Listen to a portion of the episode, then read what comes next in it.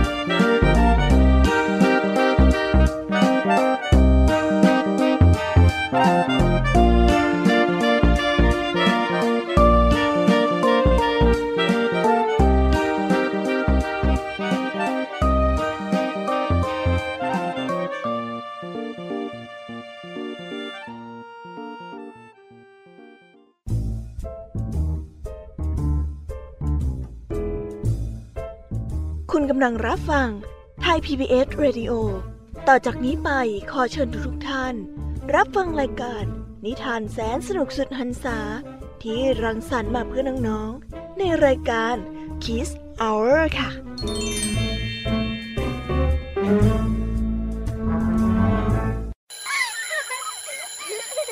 โรงเรียนเลิกแล้วกลับบ้านพร้อมกับรายการ Kids Hours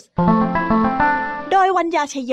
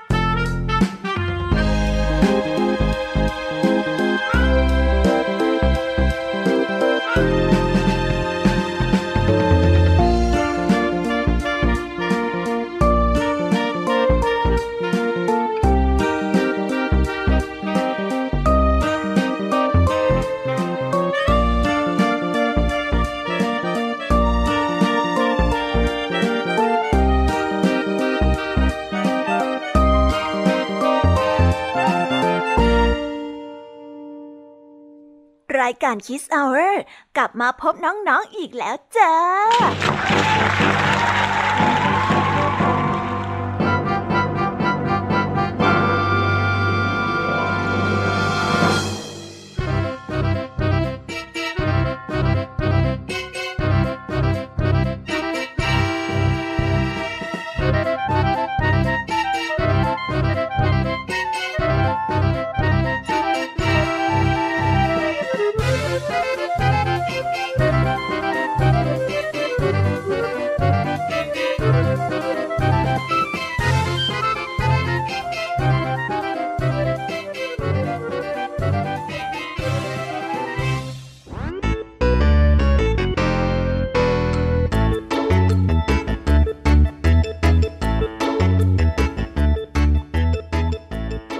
สดีน้องๆที่น่ารักชาวรายการคิสเอาเรทุกๆคนนะคะ วันนี้พี่แยมมี่กับพองเพื่อน ก็ได้นำนิทานสนุกๆมาเล่าให้กับน้องๆได้ฟัง เพื่อเปิดจินตนาการและตะลุยไปกับโลกแห่งนิทานกันอย่างสนุกสนานนั่นเอง น้องๆคงอยากจะรู้กันแล้วใช่ไหมล่ะคะ ว่านิทานที่พวกพี่ไปเตรียมมานั้นเนี่ยจะมีนิทานเรื่องอะไรกันบ้างงั้นเดี๋ยวพี่แยมมี่จะบอกกันเกริ่นไว้ พอให้เรียงน้ำย่อยกันไว้ก่อนนะ วันนี้นะคะคุณครูไหวใจดีของเราก็ได้จัดเตรียมนิทานทั้งสองเรื่องมาให้พวกเราได้ฟังกัน ซึ่งในนิทานเรื่องแรกของคุณครูไหวนี้ มีชื่อเรื่องว่า เสือใหญ่กับกระรอกน้อย ต่อกันด้วยเรื่องลาผู้ต่ำต้อยกับมาผู้งดงาม ส่วนเรื่องราวของคุณครูไหวในวันนี้จะเป็นอย่างไรและจะสนุกสนานบ้างแค่ไหนเราต้องไปรอติดตามกันในช่วงของคุณครูไหวใจดีกันนะคะ พี่ยามีในวันนี้ก็ไม่ยอมน้อยหน้าคุณครูไหวค่ะ ได้จัดเตรียมนิทานมาถึงสามเรื่องสามรสด้วยกัน ในนิทานเรื่องแรกของพี่ยามีนี้ มีชื่อเรื่องว่า นกแก้ววิเศษต่อกันด้วยเรื่อง เพื่อนเกลอ และปิดท้ายด้วยเรื่อง หมาป่ากับหง ส่วนเรื่องราวของนิทานทั้งสามเรื่องนี้จะเป็นอย่างไร น้องๆต้องไปรอติดตามรับฟังกันในช่วงของพี่ยาบีเล่าให้ฟังกันนะคะ วันนี้ค่ะลุงทองดีกับเจ้าจ้อยก็ได้เตรียมนิทานสุภาษิตมาฝากพวกเรากันอีกเช่นเคย ซึ่งในวันนี้นะคะ มาพร้อมกับสำนวนที่ว่า ขนหน้าแข้งไม่ร่วง ส่วนเรื่องราวและความหมายของคำคำนี้จะเป็นอย่างไร น้องๆ ต้องไว้ไปรอติดตามรับฟังกันในช่วงของนิทานสุภาษิตกับลุงทองดีและก็เจ้าจ้อยกันนะคะและปิดท้ายกันอีกเช่นเคยกับพี่เด็กดีจากทางบ้าน ซึ่งในวันนี้นะคะมากันในนิทานเรื่อง หมอหมู ส่วนเรื่องราวจะเป็นอย่างไรและจะสนุกสนานแค่ไหนน้องๆ ต้องรอติดตามกันในช่วงของท้ายรายการกับพี่เด็กดีกันนะคะ โอ้โห เป็นยังไงล่ะ แค่ได้ยินแค่ชื่อเรื่องนิทานก็น่าสนุกแล้วใช่ไหมล่ะคะเด็กๆ พี่แยมมีก็ตื่นเต้นที่อยากจะรอฟังนิทานที่แสนสนุกที่พวกเรารออยู่ไม่ไหวแล้วล่ะค่ะ มีแต่เรื่องที่น่าฟังทั้งนั้นเลยนะคะเนี่ย เอาละค่ะ งั้นเรามาเตรียมตัวเตรียมใจไปให้พร้อมกับการไปตะลุยในโลกแห่งนิทานกันเลยดีกว่า ตอนนี้เนี่ยคุณครูไหวได้มารอน้องๆอยู่ที่หน้าห้องเรียนแล้วค่ะ ถ้าหากว่าน้องๆพร้อมกันแล้ว งั้นเรามานับถอยหลังพร้อม ๆ กันเลยดีกว่าค่ะสามสองหนึ่ง let's go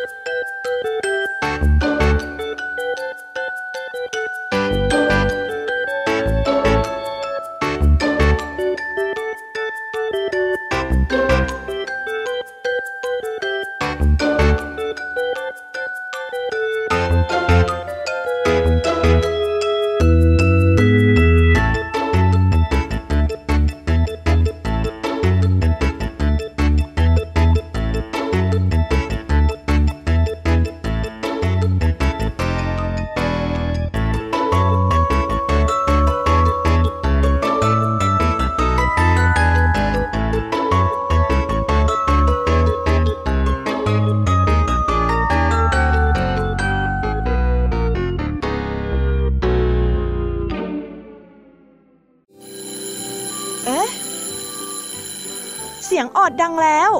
อุ้ยต้องไปเข้าเรียนแล้วล่ะค่ะ ไม่รอช้า เราไปหาคู่ไหวกันเถอะ ไปกันเลย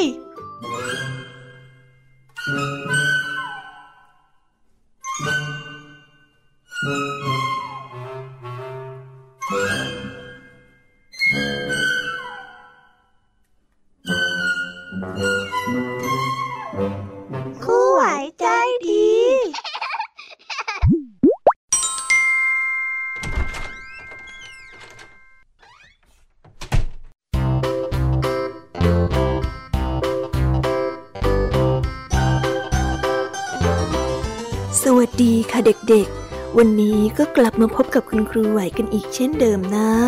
และสำหรับวันนี้ค่ะ แน่นอนว่ามาพบกับคุณครูไหว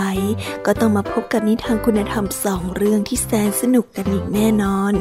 และวันนี้นิทานเรื่องแรกของคุณครูไหว มีชื่อเรื่องว่า เสือใหญ่กับกระรอกน้อย ส่วนเรื่องราวจะเป็นยังไงนั้น เราไปติดตามรับฟังกันได้เลยค่ะ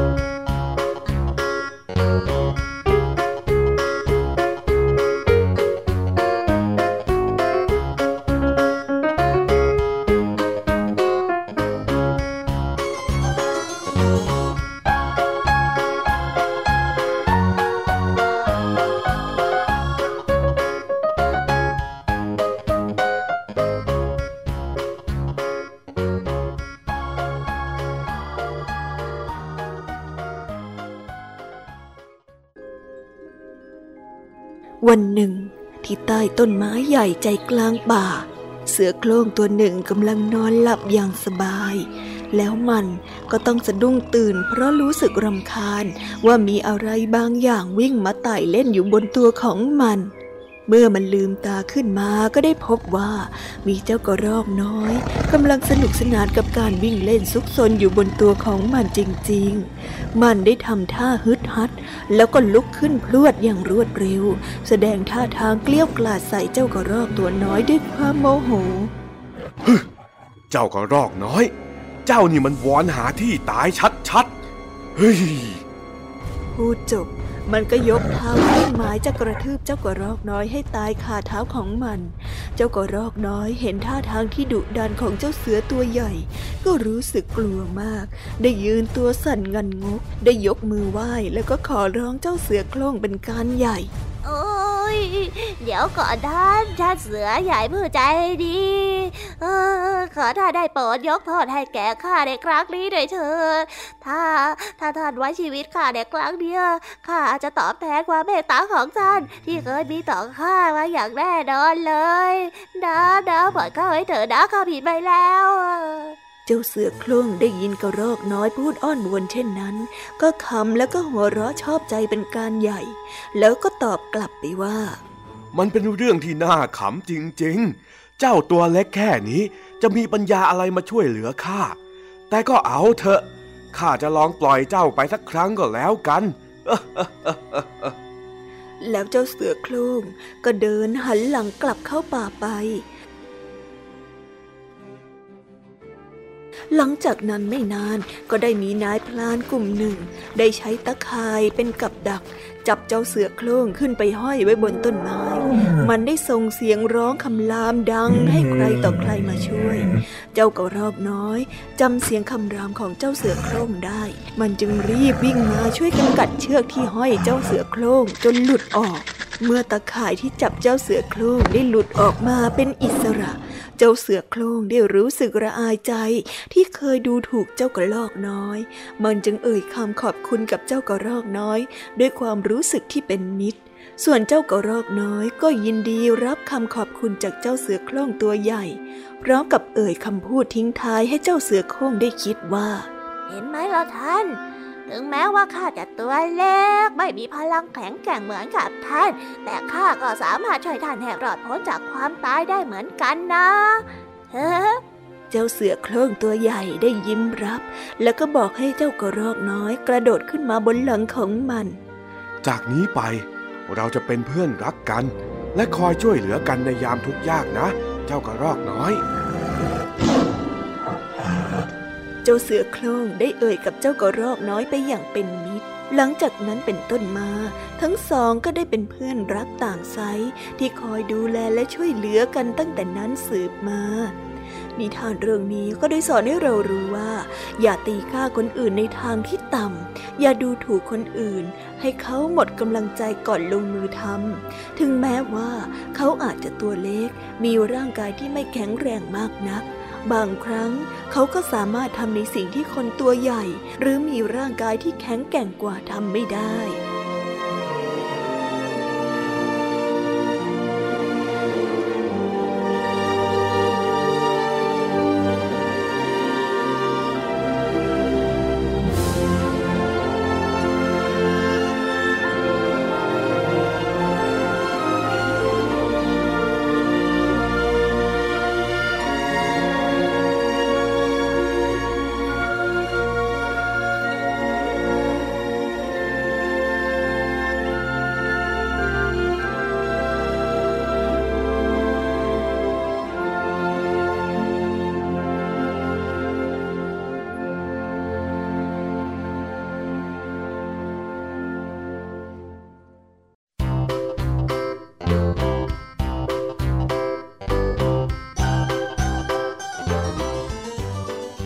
แล้วก็จบกันไปเป็นที่เรียบร้อยแล้วนะคะสำหรับนิทานเรื่องแรกของคุณครูไหว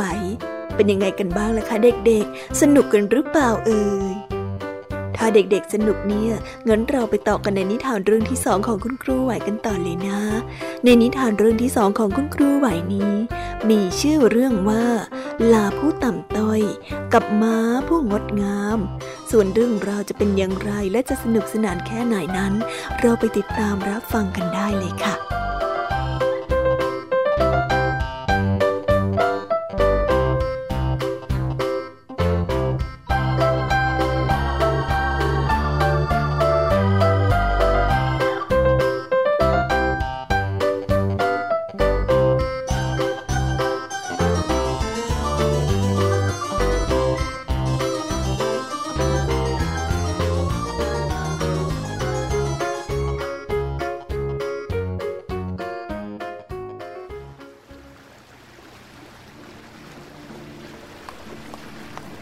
วันหนึ่ง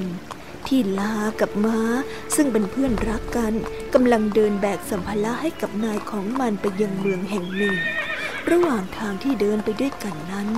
ลาก็ได้เอ่ยถามม้าเพื่อนรักไปว่า เอ้ยเจ้านี่โชคดีนะ เกิดมามีรูปร่างสวยงาม ดูสินายของเจ้าอะ ท่านคงจะรักและเอ็นดูเจ้ามากๆเลย ถึงได้ซื้อปลอกคอราคาแพงให้เจ้าใส่แบบนี้ อย่าน้อยใจไปเลยเจ้าลาเพื่อนยาก ถึงแม้เจ้าจะไม่มีปลอกคอราคาแพงเหมือนข้า แต่เจ้านายของเจ้าก็เลี้ยงดูเจ้าเป็นอย่างดีไม่ใช่หรือ ใช่แล้ว นายของข้าดูแลเลี้ยงดูข้าเป็นอย่างดี แต่นายของข้าก็ไม่เคยคิดที่จะซื้อปลอกคอราคาแพงให้ข้าใส่เหมือนกับเจ้าเลยนะ แถมนายของเจ้ายังให้เจ้าแบกแต่สัมภาระที่เป็นอัญมณีราคาแพง แล้วก็มีน้ำหนักเบาด้วย ส่วนข้านั้น แบกแต่ของใช้ส่วนตัว หนักก็หนัก ข้าเนี่ยนึกแล้วอิจฉาเจ้าเหลือเกิน เจ้าลาพูดจบก็ทำท่าคอตกแล้วก็ก้มหน้าเดินต่อไป เมื่อเดินเข้าทางในเมือง ขณะนั้นได้มีโจรกลุ่มหนึ่งกำลังบุกเข้ามาปล้นสะดมชาวบ้าน ความอลหม่านวุ่นวายก็ได้เกิดขึ้น กลุ่มโจรดังกล่าวได้พุ่งตัวมาที่เจ้าม้า แล้วก็ใช้มีดฟันที่คอของเจ้าม้าจนขาดดิ้นพวกมันได้ปลดเอาปลอกคอของเจ้าม้า กับสัมภาระที่เจ้าม้าแบกมาด้วย ส่วนเจ้าลาพวกมันไม่ได้ทำอะไร เมื่อพวกโจรไปหมดแล้ว เจ้าราจึงได้เดินมาดูเพื่อนม้าของมันที่นอนเป็นศพอยู่ใกล้ๆ น้ำตาของมันได้ค่อยๆไหลออกมา มันบอกลากับเจ้าม้าเพื่อนรักของมันด้วยน้ำเสียงที่สะอื้นไปว่าอ่าถ้าอย่างนั้นข้าคงไม่อิจฉาเจ้าแล้วล่ะ เจ้าม้าเพื่อนรัก ข้าเพิ่งรู้เดี๋ยวนี้เองว่า บางครั้งของมีค่าราคาแพงก็ไม่ได้สำคัญมากไปกว่าชีวิตของข้าเลย พูดจบ เจ้าลาก็ได้เดินจากเพื่อนรักไปด้วยท่าทางที่หงอยเหงาแล้วก็เศร้าซึม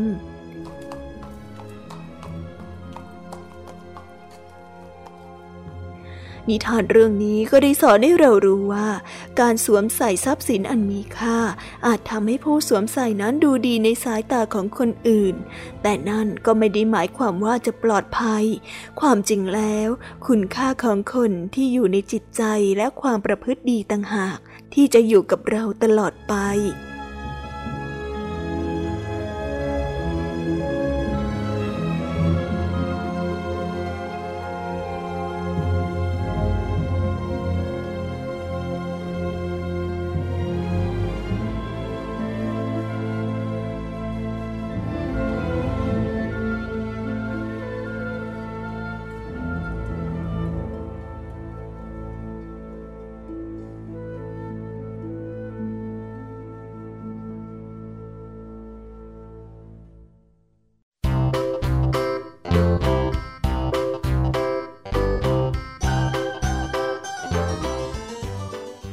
แล้วก็จบกันไปเป็นที่เรียบร้อยแล้วนะคะสำหรับนิทานของคุณครูไหวในวันนี้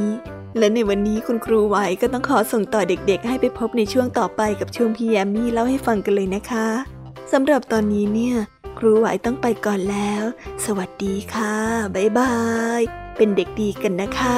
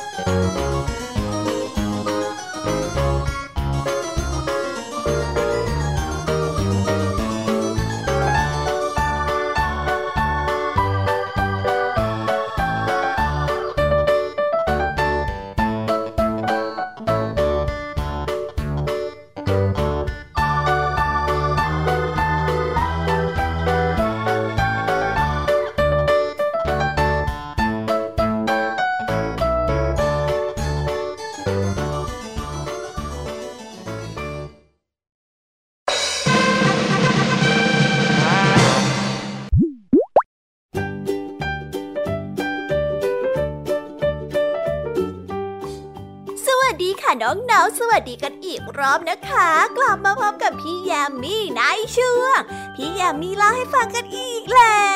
ว เย้เย้เย้วันนี้นะคะก็กลับมาพบกับพี่ยามีแน่นอนค่ะว่า กลับมาพบกับพี่ยามีก็ต้องมาพบกับนิทานที่แสนสนุกกัน ในเรื่องแรกของพี่ยามีนี้ พี่ยามีได้เตรียมนิทานเรื่อง นกแก้ววิเศษมาฝากกันค่ะ ส่วนเรื่องราวจะเป็นอย่างไรและจะสนุกสนานแค่ไหน เราไปติดตามรับฟังกันได้เลย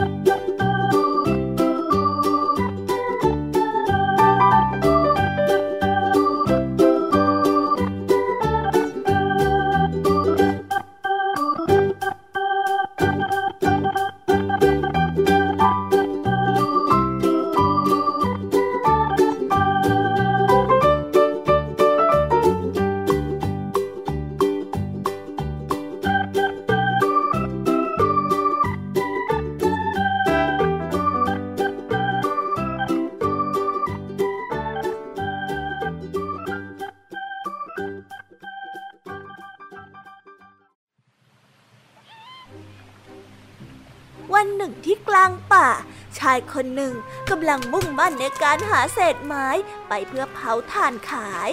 ชายผู้นั้นมีฐานะที่ยากจน รายได้จากการเผาถ่านในแต่ละครั้งก็ไม่มากนัก พอที่จะหาเลี้ยงครอบครัวให้กินอยู่รอดไปวันๆได้เท่านั้น ด้วยความขยันขันแข็งของเขาทำให้เทวดาที่คอยเฝ้ามองความเป็นไปเป็นมาของเขา ได้นึกเวทนา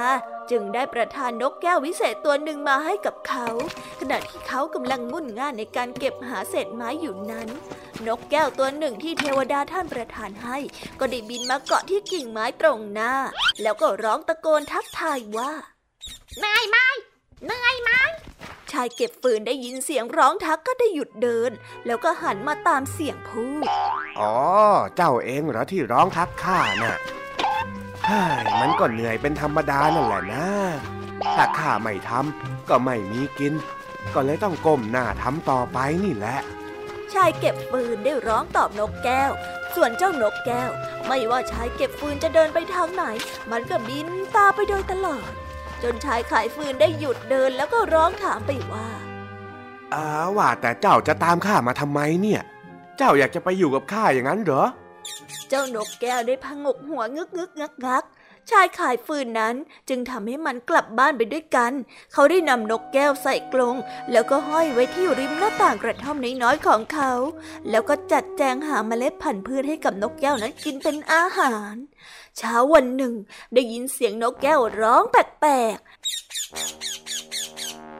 จึงได้รีบลุกขึ้นมาดู แล้วก็พบว่านกแก้วได้สำรอกเพชรออกมาเม็ดหนึ่งออกจากปาก แล้วก็รีบเอาเพชรที่เจ้านกนั้นได้สำรอกออกมาไปขาย ปรากฏว่าได้เงินทองมามากมาย จนทำให้เขาเริ่มมีฐานะและความเป็นอยู่ที่ดีขึ้น อีกเดือนต่อมา เจ้านกแก้วก็ได้สำรอกเพชรออกมาอีกเม็ดหนึ่ง เขาจึงรีบนำเพชรไปขาย แล้วก็ได้เงินทองมาอีกมากมาย ด้วยความโลภของชายเก็บฟืน เขาจึงรีบไปปรึกษากับเมียที่รักว่า น่าจะนำนกแก้วตัวนี้มาผ่าท้องแล้วก็ควักเอาเพชรที่อยู่ในท้องนั้นออกมาให้หมด ดีกว่าที่จะมานั่งเฝ้ารอให้มันสำลอกออกมาทีละเม็ดทีละเม็ดภรรยาของชายเก็บฟืนเห็นดีเห็นงามด้วย เขาจึงได้รีบนำนกแก้วมาแล้วก็ผ่าท้อง เพื่อจะเอาเพชรในท้องนั้นออกมาให้หมดแต่ปรากฏว่าในท้องของมันไม่มีอะไรเลย พบแต่ตับไตไส้พุง แล้วก็ไม่พบเพชรสักเม็ดดังที่เขาตั้งใจไว้ หลังจากที่เจ้านกได้ตายไปแล้ว เขาก็ไม่ได้ออกไปหาฟืนมาเผาเหมือนแต่ก่อน เงินที่ได้จากการขายเพชรก็ได้เริ่มหมดลงเรื่อยๆ เพราะเขาไม่คิดที่จะทำมาหากิน ได้แต่ใช้เงินที่เก็บไว้ ใช้ไปเรื่อยๆเรื่อยๆจนกระทั่งมันได้เริ่มเหลือน้อยลงและก็หมดไปในที่สุด เมื่อไม่มีอะไรจะกิน และเงินที่มีก็ได้หมด เขาจึงต้องเข้าไปในป่าเพื่อที่จะเก็บฟืนมาเผาถ่านขายเหมือนเดิม นิทานเรื่องนี้ก็ได้สอนให้เรารู้ว่า คนที่ไม่รู้จักพอใจในสิ่งที่ตนเองมีอยู่ โลภมากไปก็อาจจะไม่เหลืออะไรก็มี อะไรที่ได้มาง่าย ก็ย่อมไปง่าย ถ้าไม่รู้จักหาให้มันพอกพูนขึ้น วันหนึ่งมันก็ต้องหมดลง ต่อให้รวยล้นฟ้ามากแค่ไหน ถ้าขี้เกียจวันหนึ่งก็จะหมดไปค่ะ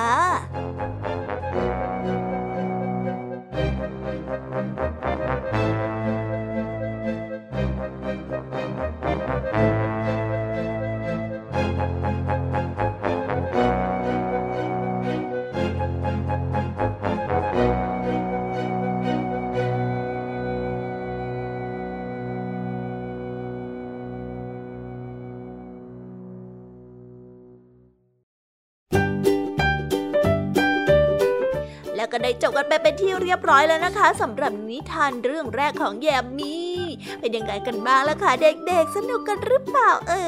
ยอุ๊ยเห็นน้องๆ แต่ละคนสนุกสนานกันเนี่ย พี่แยมมี่ก็ตื่นเต้นอยากจะเล่าเรื่องที่สองจะแย่แล้วล่ะค่ะ งั้นเอาเป็นว่าเราไปต่อกันในนิทานเรื่องที่สองกันเลยนะคะ ในนิทานเรื่องที่สองของพี่แยมมี่นี้ พี่แยมมี่ได้นำนิทานเรื่อง พื่อนเกลือมาฝากกัน ส่วนเรื่องราวจะเป็นอย่างไรและจะสนุกสนานแค่ไหนนั้น เราไปติดตามรับฟังกันได้เลยค่ะ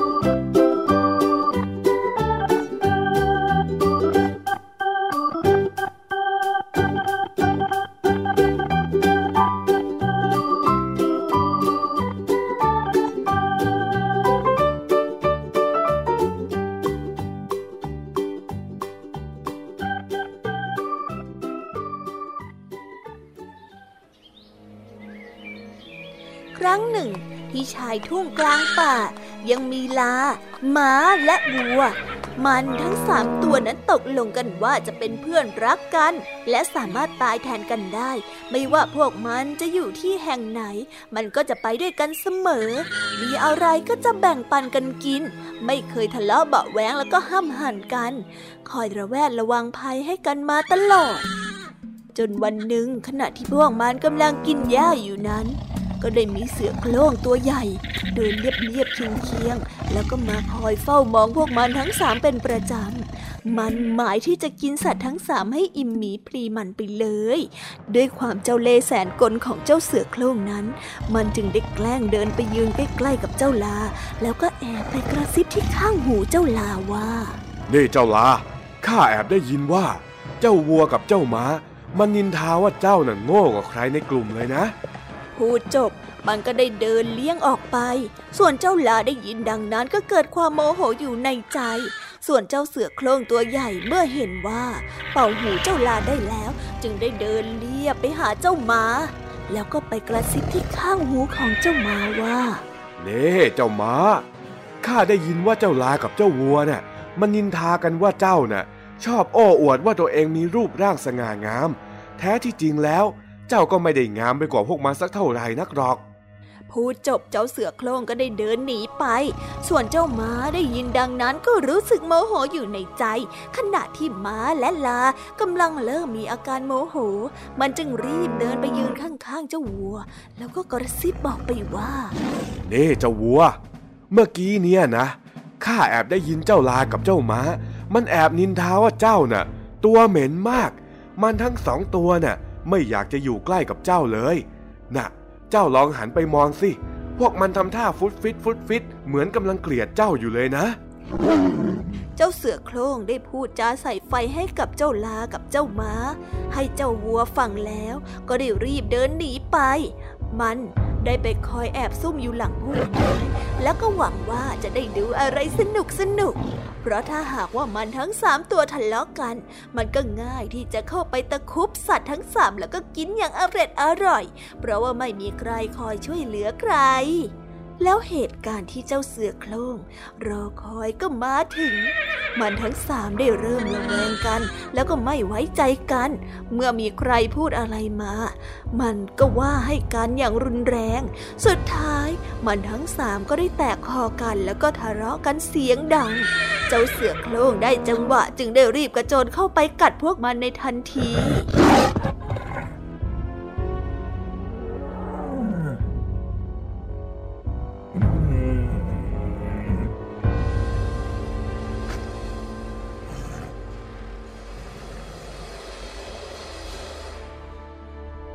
นิทานเรื่องนี้ก็ได้สอนให้เรารู้ว่า ความหนักแน่นและเชื่อใจกันทำให้ความสามัคคีนั้นเหนียวแน่นมากขึ้น แต่หากว่าเชื่อในคำพูดของใคร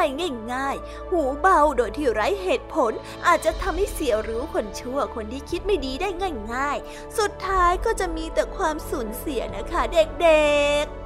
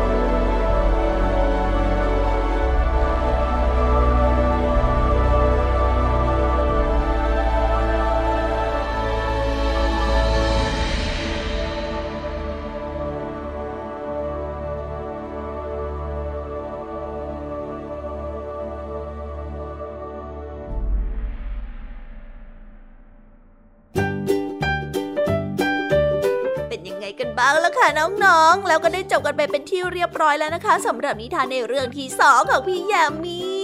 สนุกกันหรือเปล่าเอ่ยถ้าเด็กๆสนุกแล้วก็ยังไม่จุใจกันเนี่ยงั้นพี่ยามีไปต่อกันในเรื่องที่สามกันเลยนะ ในนิทานเรื่องที่สามของพี่ยามีนี้ มีชื่อเรื่องว่า หมาป่ากับหงส่วนเรื่องราวจะเป็นอย่างไรและจะสนุกสนานแค่ไหนนั้น เราไปฟังกันเลยค่ะ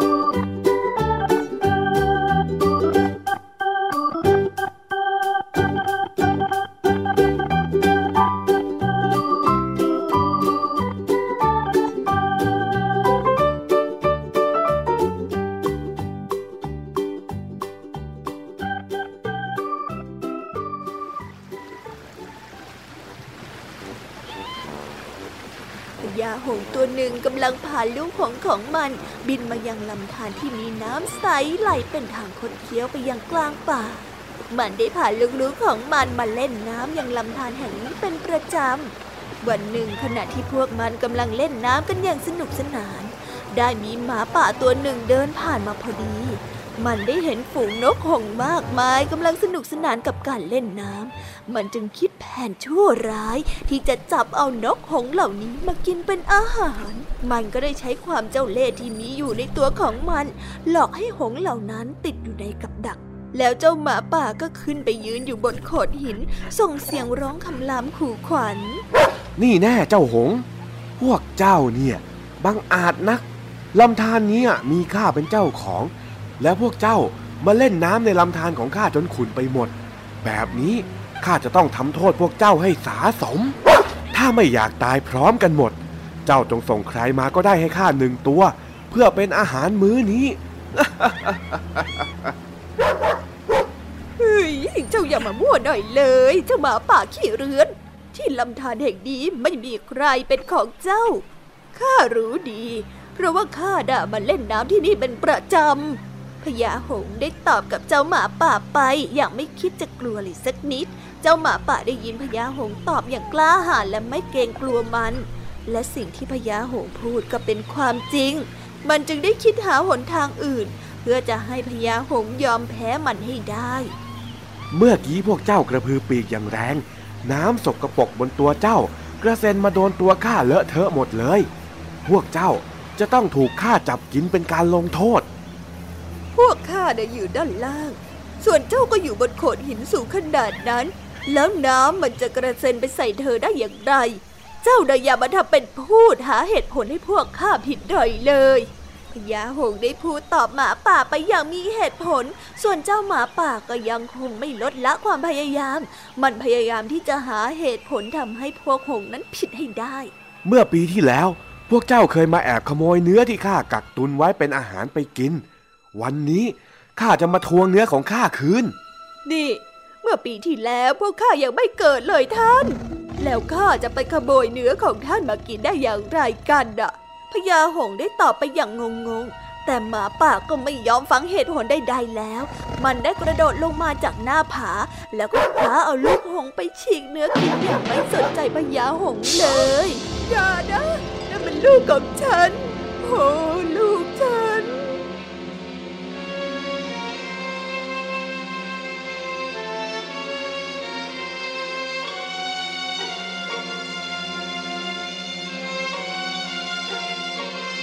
ทานเรื่องนี้ก็ได้สอนให้เรารู้ว่า อย่าเสียเวลาพูดหรือว่าใช้เหตุผลกับคนพลาน เพราะว่าคนพลานนั้นไม่มีเหตุผลใดๆในการทำชั่ว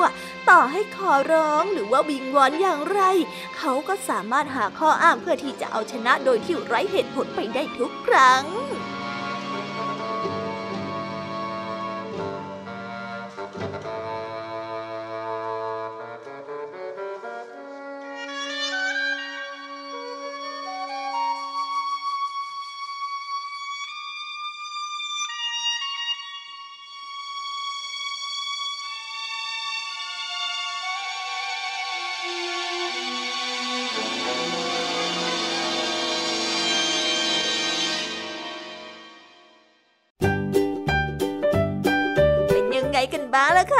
ด็กๆ สนุกกันหรือเปล่าเอ่ยเผอแป๊บเดียวเนี่ยก็จบนิทานทั้งสามเรื่องของพี่ยามีกันไปแล้วนะคะเนี่ย งั้นพี่ยามี ก็ต้องขอตัวไปพักผ่อนแป๊บหนึ่งนะคะ เอาเป็นว่าพี่ยามีอะขอส่งต่อน้องๆให้ไปพบในนิทานช่วงต่อไปกับช่วงนิทานสุภาษิตกันเลยดีกว่า และสำหรับตอนนี้พี่ยามีขอตัวไปพักผ่อนแป๊บหนึ่งนะคะ เดี๋ยวกลับมาใหม่ในช่วงท้ายรายการค่ะสำหรับตอนนี้ไปหาลุงทองดีกับเจ้าจอยกันเลย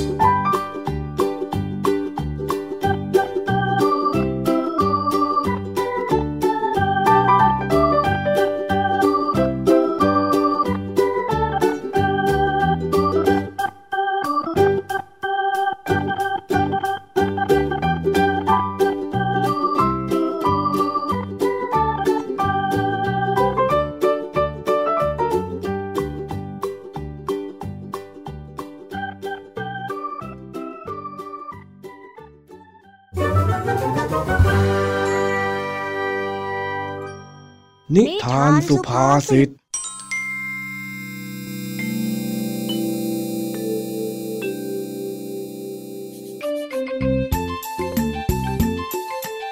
วันนี้เจ้าจ้อยได้เดินถือกีตาร์ที่พ่อเคยซื้อให้มาอวดลุงทองดีที่บ้าน พลางทำเป็นร้องเพลงหึมหำทำให้ลุงทองดีต้องละสายตาจากการอ่านหนังสือมาดูเจ้าจ้อย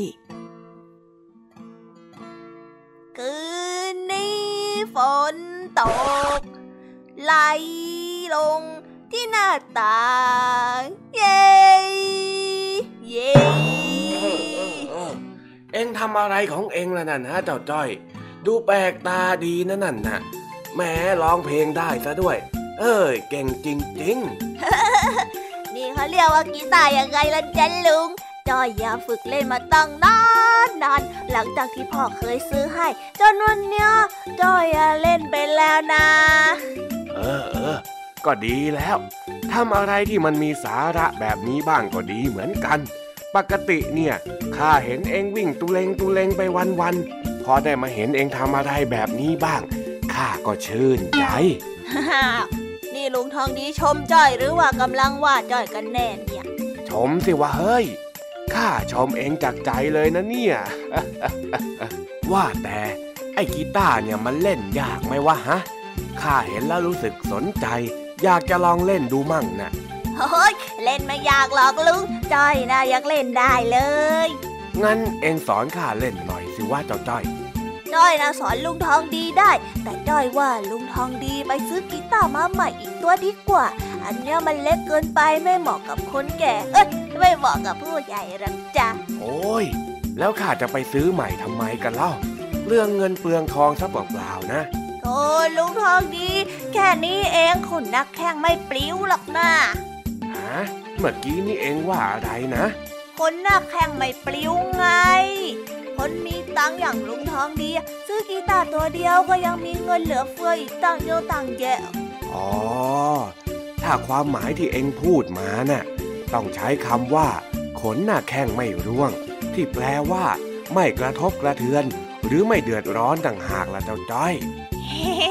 ก็นั่นแหละจ้าจ้อยนะหมายความว่าอย่างนั้นแหละจ้ะ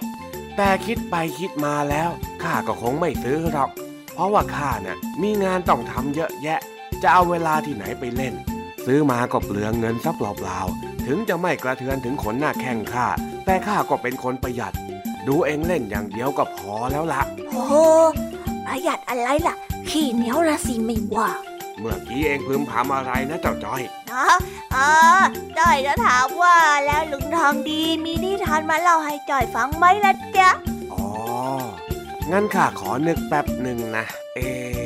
ออะอะมีอยู่เรื่องหนึ่งจริงเหรอลุงทองดี เย่ฟังฟังฟังฟังฟังฟังจ้อยอยากฟังจังเลย มามาเดี๋ยวข้าจะเล่าให้ฟัง จ้า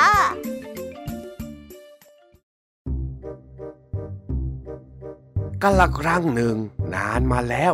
สมัยที่โลกนี้ยังไม่รู้จักกับภูเขา มีเศรษฐีที่ร่ำรวยมากๆคนหนึ่ง เขามีทรัพย์สินและเงินทองมากมายมหาศาล ขนาดที่ว่าเปล่าประกาศให้คนจากทั่วทั้งเมืองมาแบ่งอสมบัติไปก็ยังไม่หมด วันหนึ่ง เศรษฐีผู้นี้เกิดเบื่อหน่ายจึงได้คิดจะเล่นอะไรให้สนุกสนุก เขาจึงได้คิดเอาสมบัติที่มีอยู่นั้น ไปฝังดินเก็บไว้ตามที่ต่างๆของโลก เขาจึงได้จ้างคนมากมายหลายล้านคน ให้ช่วยขนสมบัติเงินทองของเขาไปวางไว้ แล้วตักดินกลบ แต่ไม่ว่าจะทำยังไง กลบไปจนกลายเป็นภูเขา ลูกแล้วลูกเล่า เศรษฐีผู้นั้นก็ยังมีสมบัติเหลืออยู่อีกมากมาย จนทำให้เขานั้นต้องกลับมาเหนื่อยหน่ายอีกครั้ง เพราะไม่ว่าจะเอาสมบัติไปแจกจ่าย รือฝังดินมากแค่ไหน เขาก็ไม่ได้รับความเดือดร้อน หรือว่ายากจนขนหน้าแข้งไม่ร่วงเลยสักนิด นี่แหละคำว่าขนหน้าแข้งไม่ร่วง ทีนี้เองพอจะเข้าใจหรือยังฮะเจ้าจ้อยโอ้อะไรจะรวยขนาดนั้นล่ะนะเวอร์เกินไปแล้วบ้างลุงน้องดี ก็เวอร์ละสินี่มันนิทานนะเว้ยเจ้าจ้อย แต่ทั้งหมดเนี่ยข้าก็แค่อยากจะอธิบายให้เองเห็นภาพ ว่าคนที่ไม่ต้องเดือดร้อนจากการกระทำอะไรบางอย่าง หรือที่เรียกว่าขนน่ะแข้งไม่ร่วงน่ะ มันเป็นแบบนี้อ๋ออย่างนี้นี่เองอะว่าแต่เองพอจะดีดกีตาร์ให้ข้าร้องสักเพลงหนึ่งได้ไหม ได้ดิจ้าลุงทองดี ลุงอยากจะร้องเพลงอะไรล่ะ ลุงบอกจ้อยมาเลย เดี๋ยวจ้อยอยากจะดีดให้ รับรองไพเราะแน่ๆเลยจ้ะ เออนั่นข้านึกแป๊บหนึ่งนะอืม เอาเพลงมนต์รักลูกทุ่งได้ไหม โอ้โหลุงทองดีเพลงอะไรเนี่ยจ้อยไม่เห็นเคยฟังเลย เอาก็เพลงลูกทุ่งยังไงล่ะเอ้ยอย่างนี้จ้อยไม่เคยฟัง ดีดไม่ได้ดีดไม่ได้ อ้าว ก็เมื่อกี้นี่เองบอกข้าว่าดีดให้ได้ทุกเพลงไง เอาหน้าร้องหน่อยนึงหน้าอะอะอะอะอะลุงลองร้องมาก่อนนะจ๊ะ อะอะพร้อมนะ หอมเอ่ยหอมดอกกระถินรวยละลินข้าวกิน โอ้ยจ้อยว่าเราแยกย้ายกันดีกว่าจ้าลุงวงแตกแล้วล่ะ ถ้าร้องไปอีกสักพักอะ เดี๋ยวลุงยอดจะต้องมาบ่นเอาแน่แน่ๆเพราะถึงตอนนั้นอะ ขนหน้าแข้งของลุงทองดีจะล่วงเอานาเฮ้ยใครจะมาว่าอะไรข้า ไม่มีหรอก เอาอีกเพลงหนึ่งนะโอ้มานะ นิดเดียวนะเออไม่เอาแล้วไม่เอาแล้วจอยกลับบ้านแล้วเอ้ยอย่าเพิ่งรีบกลับสิโอ้ยไม่เอาแล้วจอยกลับแล้ว เอ็งไม่ชอบเสียงข้าหรือไง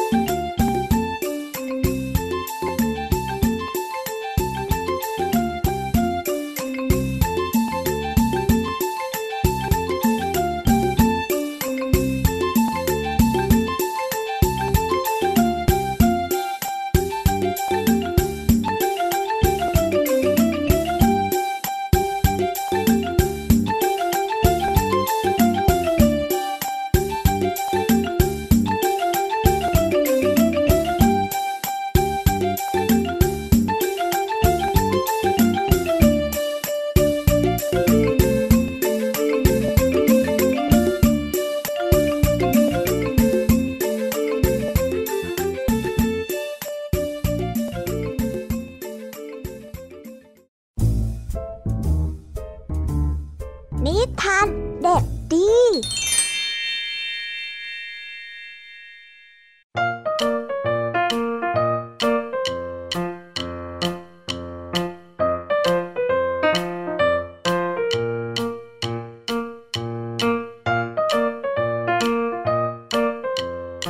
วัสดีครับน้องๆ อันนี้ก็กลับมาพบกับพี่เด็กดีกันอีกเช่นเคย และกลับมาพบกับพี่เด็กดีก็แน่นอนว่า เราต้องกลับมาพบกับนิทานที่แสนสนุกกันอีกเช่นเคยแล้วครับ และในวันนี้นิทานที่พี่เด็กดีได้เตรียมมาเล่าให้กับน้องๆได้ฟังนั้น มีชื่อเรื่องว่า หมอหมู ส่วนเรื่องราวจะเป็นอย่างไร และจะสนุกสนานแค่ไหน เราไปติดตามรับฟังกันได้เลยครับฟิ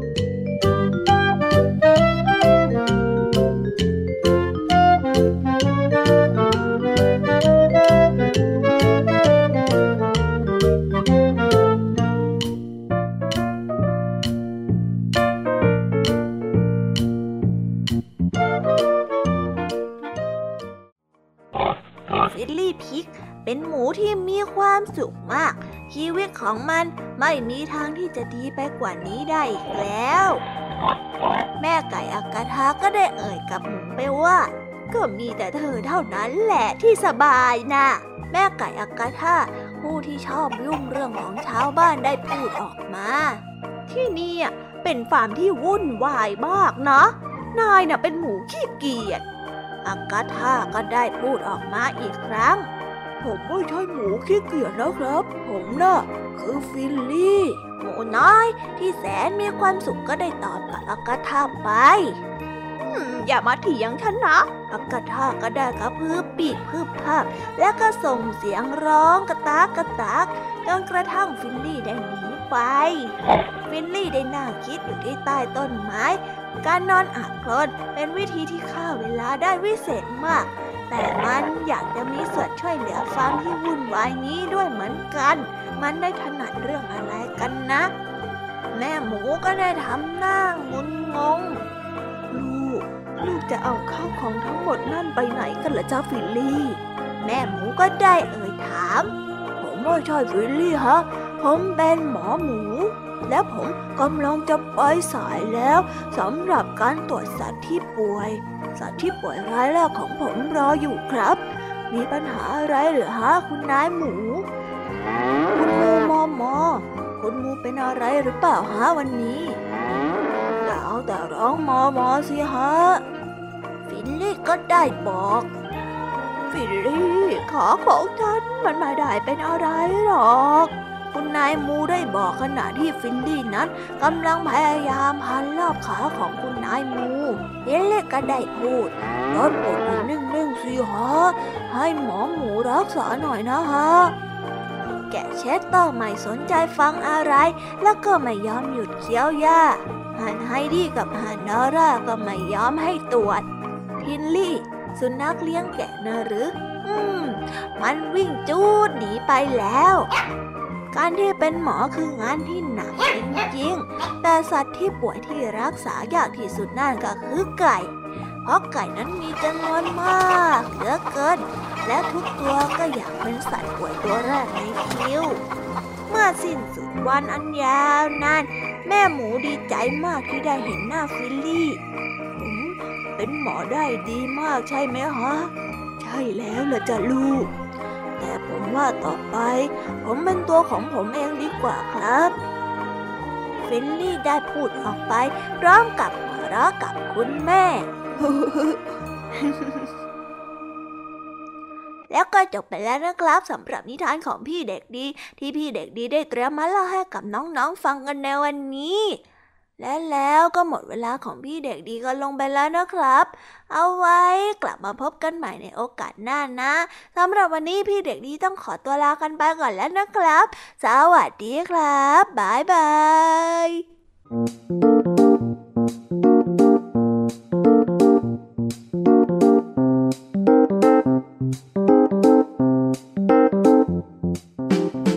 งไงกันบ้างคะน้องๆสำหรับนิทานหลากหลายเรื่องราวที่ได้รับฟังกันไปในวันนี้ สนุกกันไหมเอ่ยหลากหลายเรื่องราวที่ได้นำมาเนี่ย บางเรื่องก็มีข้อคิดสะกิดใจ บางเรื่องก็ให้ความสนุกสนานและก็เพลิดเพลิน แล้วแต่ว่าน้องๆ จะฟังแล้วเห็นความสนุกในแง่มุมไหน ส่วนพี่แยมมี่แล้วก็พ่องเพื่อนเนี่ย ก็มีหน้าที่ในการนำนิทานมาส่งตรงถึงน้องๆ เท่านั้นเองละค่ะ และวันนี้นะคะ เราก็ได้ฟังนิทานกันมาจนถึงเวลาที่กำลังจะหมดลงอีกแล้วค่ะ ใครที่ฟังไม่ทัน หรือว่าฟังไม่ครบเนี่ย ก็สามารถไปย้อนฟังกันได้ที่เว็บไซต์ไทย PBS Radio นะคะ หรือแอปพลิเคชันไทย PBS Radio ได้นะถึงเวลาต้องกล่าวคำลาแล้วอะ พี่ยามีต้องคิดถึงน้องๆอีกแน่เลย แต่ไม่ต้องห่วงนะคะน้องๆ พี่ยามีขอสัญญาว่า เราจะกลับมาพบกันใหม่ พร้อมกับนิทานที่แสนสนุกแบบนี้กันอีกแน่นอนค่ะ น้องๆอย่าลืมนำข้อคิดดีๆ ที่ได้จากการรับฟังนิทานแสนสนุกของครูไหว พี่ยามีลุงทองดี และนิทานจากพี่เด็กดีในวันนี้ไปใช้กันด้วยนะคะเด็กๆ เอาไว้พบกันใหม่ในวันพรุ่งนี้นะสำหรับวันนี้ พี่ยามีและรายการ Kiss Hour ก็ต้องขอตัวลากันไปก่อนแล้วล่ะค่ะ สวัสดีค่ะ บ๊ายบาย